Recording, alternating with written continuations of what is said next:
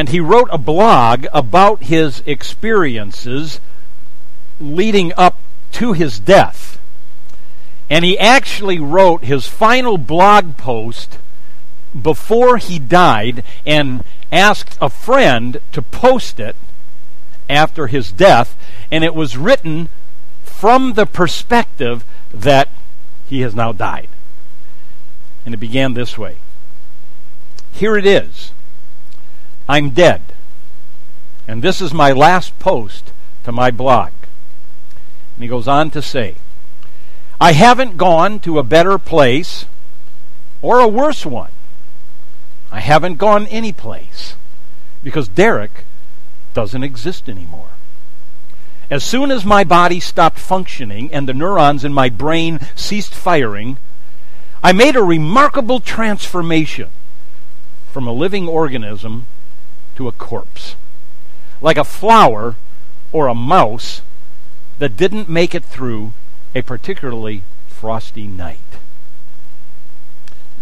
Contrast that to the blog of a friend of mine from seminary named Dave McIntyre who was also dying of cancer, and he wrote of his experiences on a blog.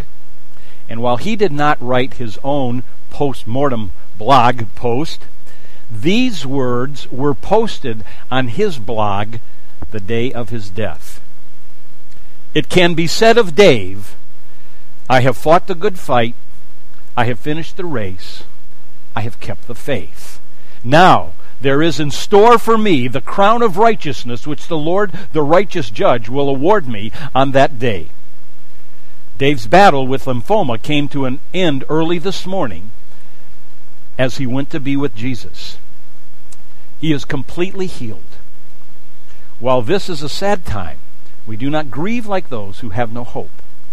We know that as he took his last breath on this earth, he was instantly being welcomed by his Father in heaven he is now rejoicing in the presence of his Savior. What a difference in those blocks. What a difference in perspective. One said, I don't exist anymore. I'm like a frozen mouse. The other says, I'm rejoicing in the presence of my Savior, now completely healed.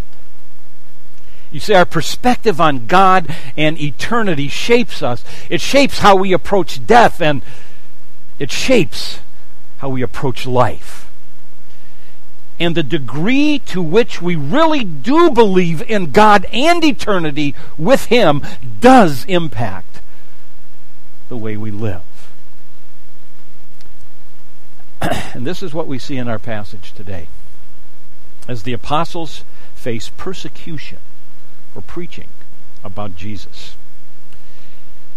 And because they are now convinced that Jesus is the Son of God, the Messiah, the Savior, it gives them great confidence and boldness to face their persecutors. So I've entitled the passage today Priority and Perspective. It's Acts chapter 5. Um, it's kind of a lengthy passage, so I hope that you can uh, hang in there with me. Verses 17 to 42. Remember what Bible says in another place, he who perseveres to the end shall be saved. So you need to persevere to the end today in this passage. I was corrected by my wife. She said that was taken out of context. in this passage, we see the disciples, the apostles, demonstrate courageous and bold priorities that are the result of their perspective. All right. Context last week, we saw God's attitude towards sin in the church. He struck down Ananias and Sapphira. And then Luke gave us another snapshot of the expanding reputation and influence of the church. It was a time of great healings and miracles by the apostles. Remember, it, said people would, would, would bring the sick and they'd lay them in the street with the hopes that Peter's shadow might even fall upon them to be healed. Luke tells us that multitudes were coming to the faith. And so it's this growing impact of the church that leads to the concern of the religious leaders in Jerusalem. All right, so we begin with the arrest and divine release of the apostles. Verse 17. But the high priest rose up along with all his associates, that is, the sect of the Sadducees, and they were filled with jealousy. And they laid hands on the apostles and put them in a public jail. Well, because so many people, multitudes, Luke told us, were joining this new movement as followers of Jesus of Nazareth, the high priest. Now remember, he's the most powerful man in Israel under Roman rule, decided to take action again to try to stop and put the brakes on this growing movement. He was working, we're told, in conjunction with an agreement with his associates, the Sadducees. Luke describes them as a sect. He says the sect of the Sadducees. Well, it simply means that they were one of the groups within Judaism at the time. Now, we might remember as we went through the Gospel of Luke, the main opposition to Jesus in Luke was not the Sadducees, it was the Pharisees. Remember that? Okay? They were kind of the party of the people. They had they were the ones who had all the religious rules and traditions which, you know, got them upset because Jesus didn't follow all their traditions that they had added to the law. Well, the Sadducees were the party of the wealthy and the elite. And they, the Sadducees, formed the majority, although Pharisees were a part of it, but the Sadducees formed the majority of the high council that we refer to sometimes as the Sanhedrin. And these wealthy ruling elite, Sadducees and pre- priests, high priests, and so on, they had worked out a delicate governing authority under Roman rule so that they were allowed to exercise political authority in Israel and they enjoyed this power that was granted to them from Rome, granted to them from Rome. But this rapidly growing movement could be seen as a threat to their positions of power. Because if it got too big and Rome had to come in, they might do away with the rule and authority of the council. So Luke says they were filled with jealousy. They were angry that people were aligning themselves and following this Jesus of Nazareth. Well, why might they be so angry? Well, Jesus was proclaimed as God having raised him from the dead. Okay? I mean, that's their basic message. You put him to death, God brought him back. He raised him up. Problem is, the Sadducees did not believe in any kind of resurrection. So the whole movement of those following Jesus was a frontal assault on the beliefs of the Sadducees, as well as an erosion of their power base. And if this messianic movement continued, not only would they lose followers, but it might bring reprisals from Rome. So, having previously sought to deal with this, how did they previously try to do it? They arrested Peter and John. Remember when they were preaching in the temple after the healing of that lame man? Okay, they warned them, stop your preaching, no more, no more preaching. They released them. But now they arrest all the apostles and they put them in a public jail, and this suggests that it was a jail where people could actually see that they had been arrested. And hopefully, maybe uh, the people would look upon them with disfavor then. These are people in jail now. Okay? Let's read on, verse 19. And an angel of the Lord during the night opened the gates of the prison. Taking them out, he said, Go your way, stand and speak to the people in the temple the whole message of this life. And upon hearing this, they entered the temple about daybreak and began to teach. Well, now we have divine intervention bringing about the apostles' release from jail. Luke doesn't give us any detail here about how this happened and how it came down and, and what about the guards and all of that. Doesn't give us any detail here. We know there's another event similar to this we haven't got to yet. It's in Acts 12 about Peter's release. He gives us some more details there. So we might safely assume maybe it was similar, but Apparently, he didn't think it was important enough to give us the details, just the fact that the angel of the Lord showed up and got him out of jail. Opened the gates, took him out. Now, once outside, he gave the apostles the commission. He says, Now, I want you to go back to the temple where you were arrested, okay? And I want you to continue preaching the message of life, life that is only found in Jesus Christ. So early the next morning, they were there. Now, there's something significant about this event. I think there is. Not only did the Sadducees not believe in a resurrection, they didn't believe in angels either. They didn't believe in anything supernatural. And so when the people started showing up the next morning and the apostles were in the temple preaching, you know, they said, How'd you get here? Weren't you in jail last night? How'd you get out of jail already? Well, an angel came and released an angel came. How else do you think we got out? They didn't let us out. You mean there really are angels? Yeah, the angel came and released them. So once again, it's an, another undermining of the Sadducees. But even more importantly than that, it shows God's approval on the message of the apostles that he was working. God sent his angels to release his servants, those proclaiming his message. And it shows God's approval of the message of the apostles, and it also shows, significantly, the powerlessness of the council to thwart what God is doing. We're going to put him in jail, and this will stop him.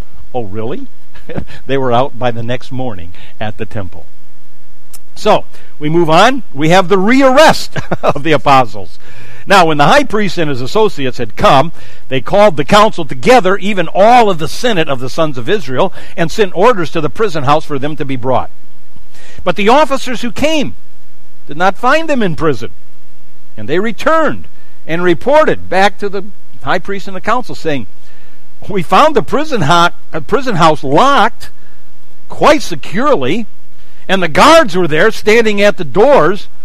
And so when we went in to take the prisoners, we opened up, we found no one inside. so, first thing Luke tells us is that the priest called the council together the next morning.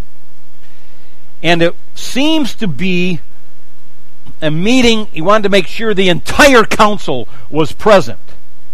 Because he says he called the council together, even all the senate of the sons of Israel. And that's not a reference to another body as if there's a council and then there's a senate. It simply means that is the, the senate of the sons of Israel. And seems to, to suggest the importance of this matter to the high priest. He wanted everyone there to deliberate on this. He wanted the support of the full council. And so they went in to bring the apostles from prison, and the guards didn't even know anything had happened. the prisoners weren't there. Verse 24. Now, when the captain of the temple guard and the chief priests heard these words, they were greatly perplexed about them as to what would come of this. But someone came and reported to them, Behold, the men who you put in prison are standing in the temple and teaching the people. We might read, again. Then the captain went along with the officers and proceeded to bring them back, but without violence, for they were afraid of the people lest they themselves might get stoned. So, when the word got to the council, Luke says they were greatly perplexed about them as to what would come of this. They understood that this might very well be interpreted by the people as God being on the side of the apostles, that he had orchestrated their release. And if he was on the side of the apostles, and the council was opposing the apostles, therefore they would be opposing God. So, they were given word that they were back preaching in the temple, defying their authority again. And so they went and rearrested them and brought them to the council. But Luke tells us they were restrained from treating the apostles with violence when they arrested because they feared the reaction of the people. All right, now we have them before the council. We have the interrogation. First of all, we have the council, and then we have the response of the apostles. Verse 27.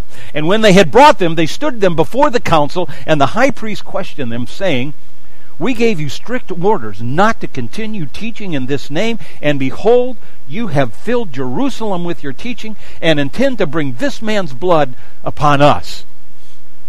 Excuse me. So the apostles as a group. Okay, before it was just Peter and John. Now they're as a group before the Supreme Council in Israel, gathered in this emergency session. But what do you notice that the council does not ask? They don't ask, how'd you get out of jail? How'd you, how'd you get out? Who helped you? Because that would only be an embarrassment. Not only would that be an embarrassment, but that would be a straightforward admission that they, the council, are acting against what God is doing because God got them out of jail. Okay? So they didn't want any part of that. So the high priest brought two charges. First of all, they violated their previous order to cease preaching about Jesus. And they had violated it with such blatant disregard that he says, You fill the entire city of Jerusalem with your teaching. That's interesting. Re- remember the commission that Jesus gave them when the Holy Spirit would come upon you? You would be my witnesses in Jerusalem. And so they're fulfilling that phase of the commission. All of Jerusalem is now hearing. Okay? And then he also accuses the apostle of bringing this man's blood upon us. In other words, placing the guilt for the death of Jesus upon them. And that will also turn the people against them. And if that happens, they will lose their power, their authority, and their control. They don't want to be seen as the ones who put this man to death, the ones that they're now the one that they're now following. You may also notice here that there is no interest at all on the part of the council in determining whether the claims and the message of the apostles are really true. Okay? They're not there to examine them and say, now this is what you're saying. What is the evidence for saying this? We want to hear it. And then they would render a, a decision about their they don't they don't even care about that. They just want them to stop. Well, we have the response of the apostles then. Peter and the apostles answered and said, and it appears that they're all there, kind of speaking together, but I think Peter's probably the spokesman again.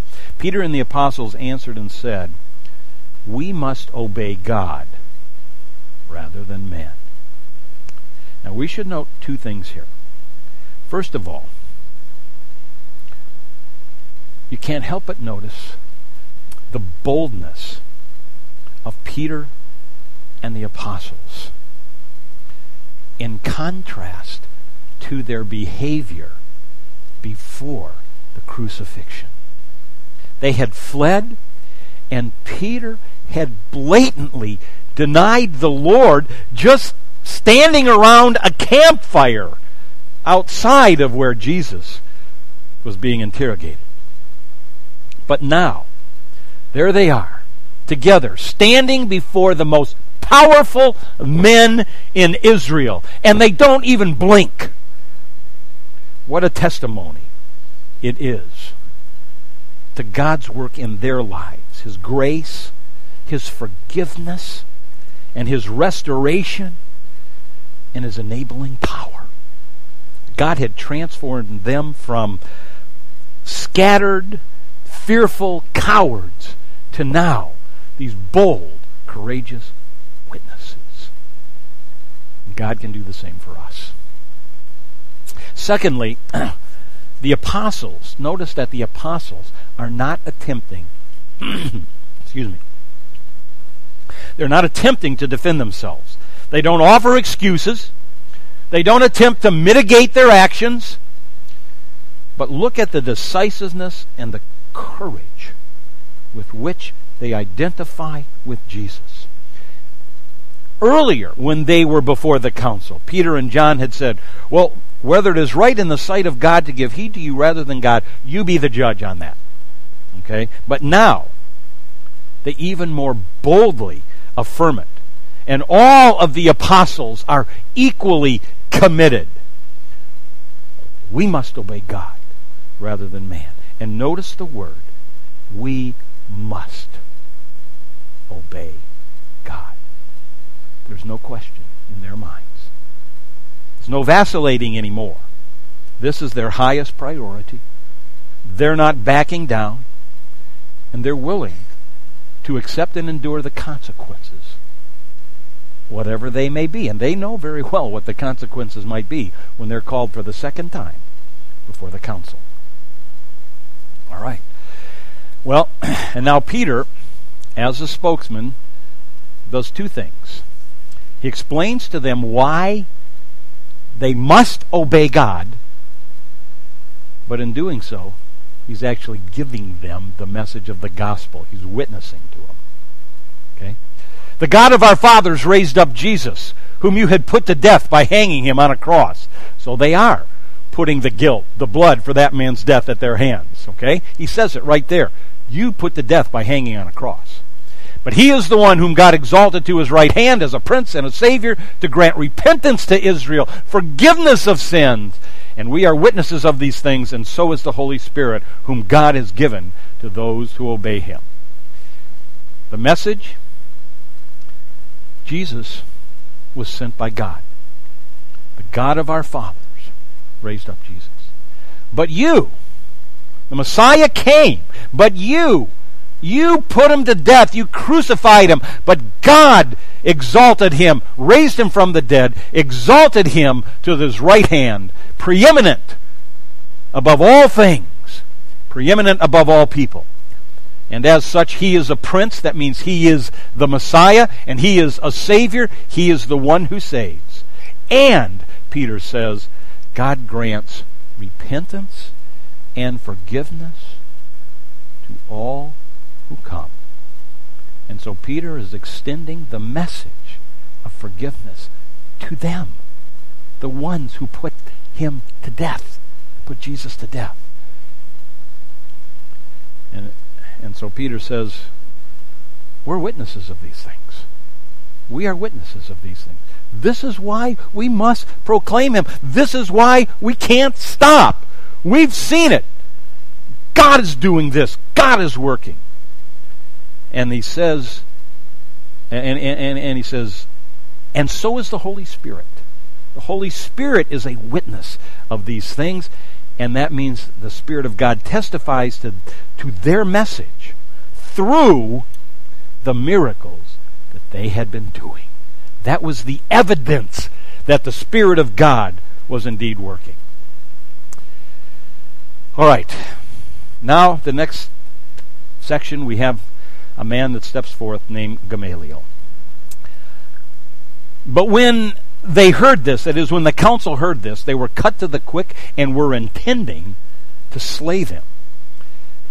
What was the reaction of the council? They were furious. They were cut to the quick. Literally, the word means they were sawn in two. The idea, they were split open, torn apart with rage. They wanted them put to death just like they had done to Jesus. And they may have been success, successful, except for the presence of one man named Gamaliel.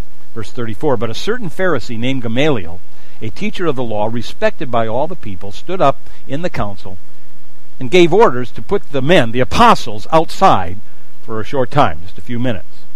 So this wise and respected Pharisee ordered the apostles out of the council chambers so, be, so that he might address the members of the council. And this is what he said, verse 35. And he said to the men of Israel, Take care what you propose to do with these men. For some time ago, a man named Theudas rose up, claiming to be somebody. And a group of about 400 men joined him. And he was slain, and all who followed him were dispersed, and They came to nothing. And after this man, Judas of Galilee rose up in the days of the census and drew away some people after him, and he too perished. And all those who followed him were scattered. So Gamaliel's advice was to be cautious about what they do to the leaders of this new movement. Be careful, be cautious. And he gave two examples from their own history a man named Theudas, another man named Judas, not Judas Iscariot, another man. And they both demonstrated the same point. His point was this Gentlemen, there have been other messianic movements in Israel, those claiming to be the Messiah. And when their leaders died, their followers scattered. They, they, they, and their movements died of their own accord. They amounted to nothing. The movement of this leader, the, the, the, excuse me, the leader of this movement is already dead. They killed him. Okay? So he says, I suggest that you wait a while before taking any more serious actions, like killing the leaders. Okay, so that was his counsel. Counsel to the council. And so this is his conclusion, verse 38. And so in the present case, I say to you, stay away from these men and let them alone. For if this plan or action should be of men, it will be overthrown. But if it is of God, you will not be able to overthrow them. Or else they or else you may even be found fighting against God. So his reasoning's pretty clear. If this new movement Jesus of Nazareth is not of God, it'll die out of its own accord. His followers won't last. But if it is of God, and I can't help but think here that this might suggest that Gamaliel himself was beginning to wonder, see the evidence of what was going on. Could this, he's thinking, really be of God? Says, if it is of God, then it cannot be stopped. And to oppose it would be fighting against God Himself.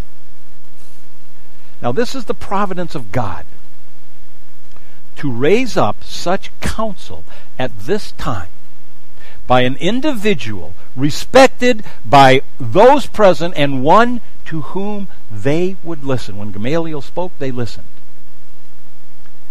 And his counsel may have saved the lives of the apostles, showing us again how God was superintending and orchestrating the growth and expansion of his new people. And you know what? Gamaliel's words actually become prophetic. Because time will demonstrate, as we know by the fact that we're here today, that the movement did not die out, but continued to expand. And this, in Gamaliel's own words, proves indeed that the mo- movement of Jesus was indeed of God. So, what's the response to that? Well, first of all, the council. And they took his advice. And after calling the apostles in, they flogged them and ordered them to speak no more in the name of Jesus and then released them. Well, the council took his advice, meaning they didn't pursue putting the apostles to death, although the apostles may have wished they had, because they weren't put to death, but they were flogged. That means they were beaten severely with 39 lashes across the bare back and chest. They were all beaten. And they're ordered once more to stop all preaching about Jesus. Well, so that was the end of the apostles' preaching, right? The council had finally silenced them, right? Wrong. Look at the response of the apostles, verse 41.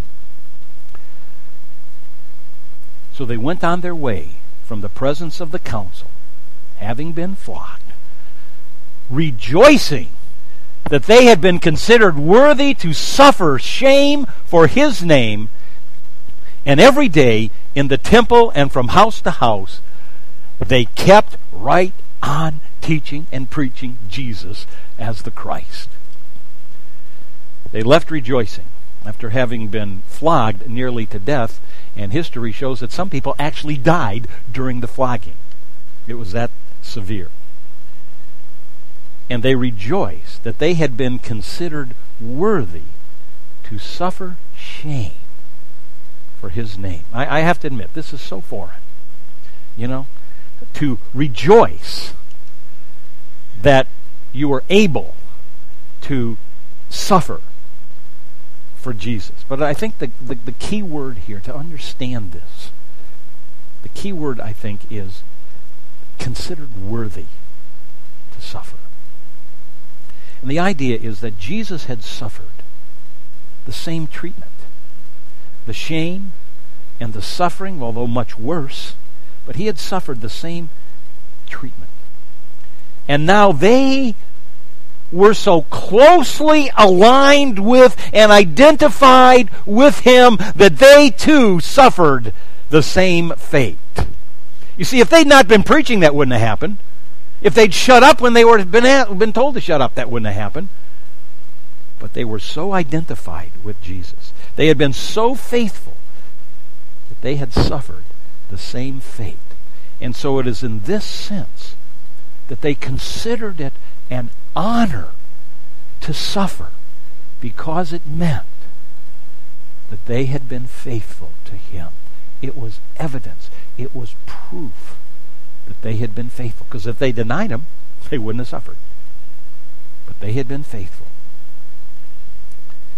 Contrast this to their fleeing and denials before his death. No suffering, they all fled. And then they just kept right on preaching Jesus, knowing that it will very well bring further persecution. So, what do we learn from this? Kind of a long passage, I know, but here we go. Let's try to wrap it up with two things. I think there are two things that are challenging and applicable to us. First of all, their priority and our priority. Their priority is seen in that classic statement that we all have heard we must obey God rather than men. I mean, this is a wonderfully inspiring and courageous statement. We must obey God. It's a statement and confession of the first and ultimate allegiance. There is, I think, the obvious implication that we must obey God first, regardless of the cost to us. And so the apostles said, We have no choice. We can do no other. Our allegiance, our commitment, our resolve, our devotion, our dedication is to God.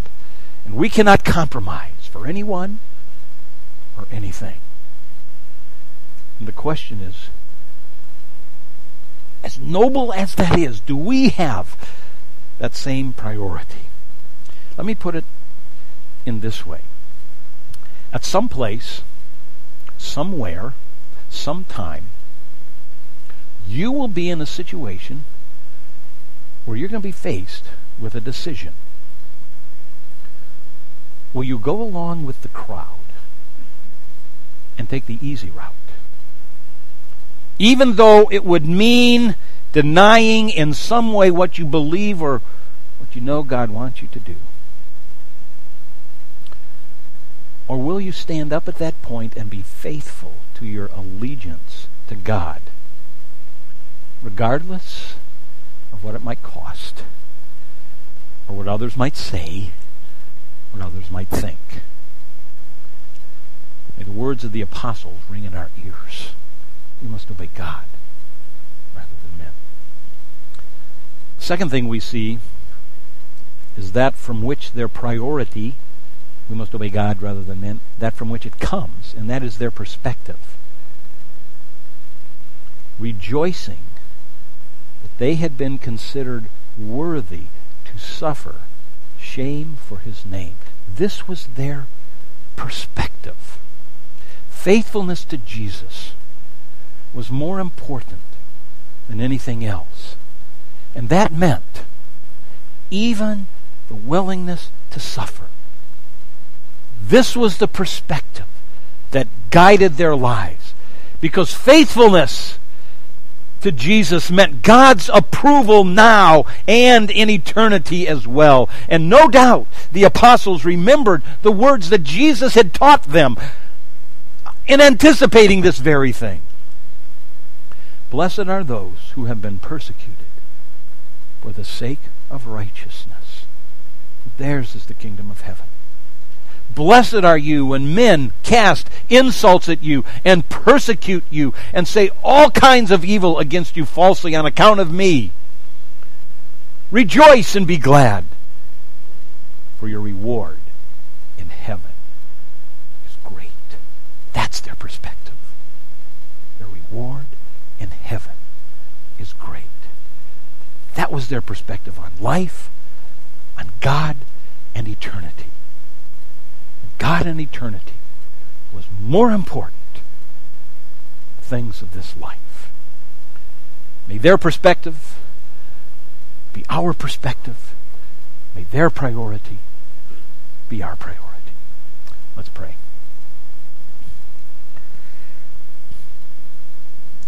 We thank you again, Father, for your word that you have given to us.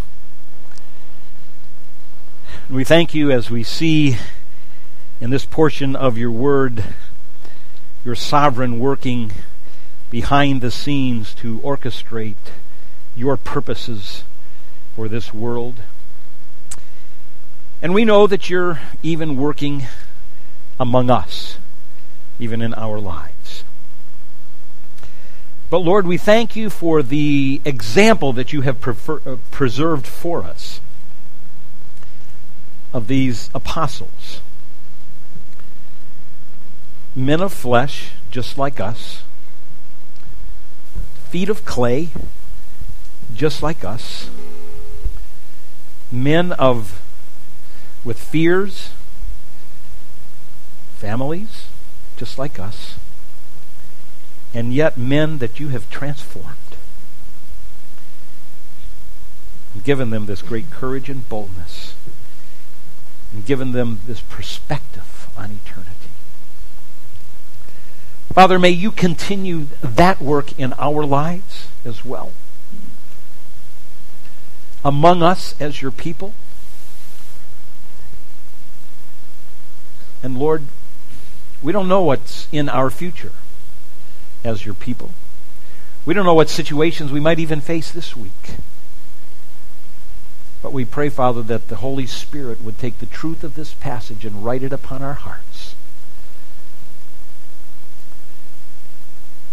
that should there be a situation in which we're faced with a choice,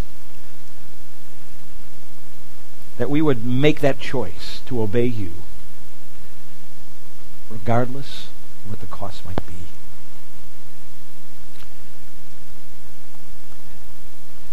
Because we want our reward in heaven to be great. So, Father, do that work of faithfulness in our lives. We pray in Jesus' name. Amen.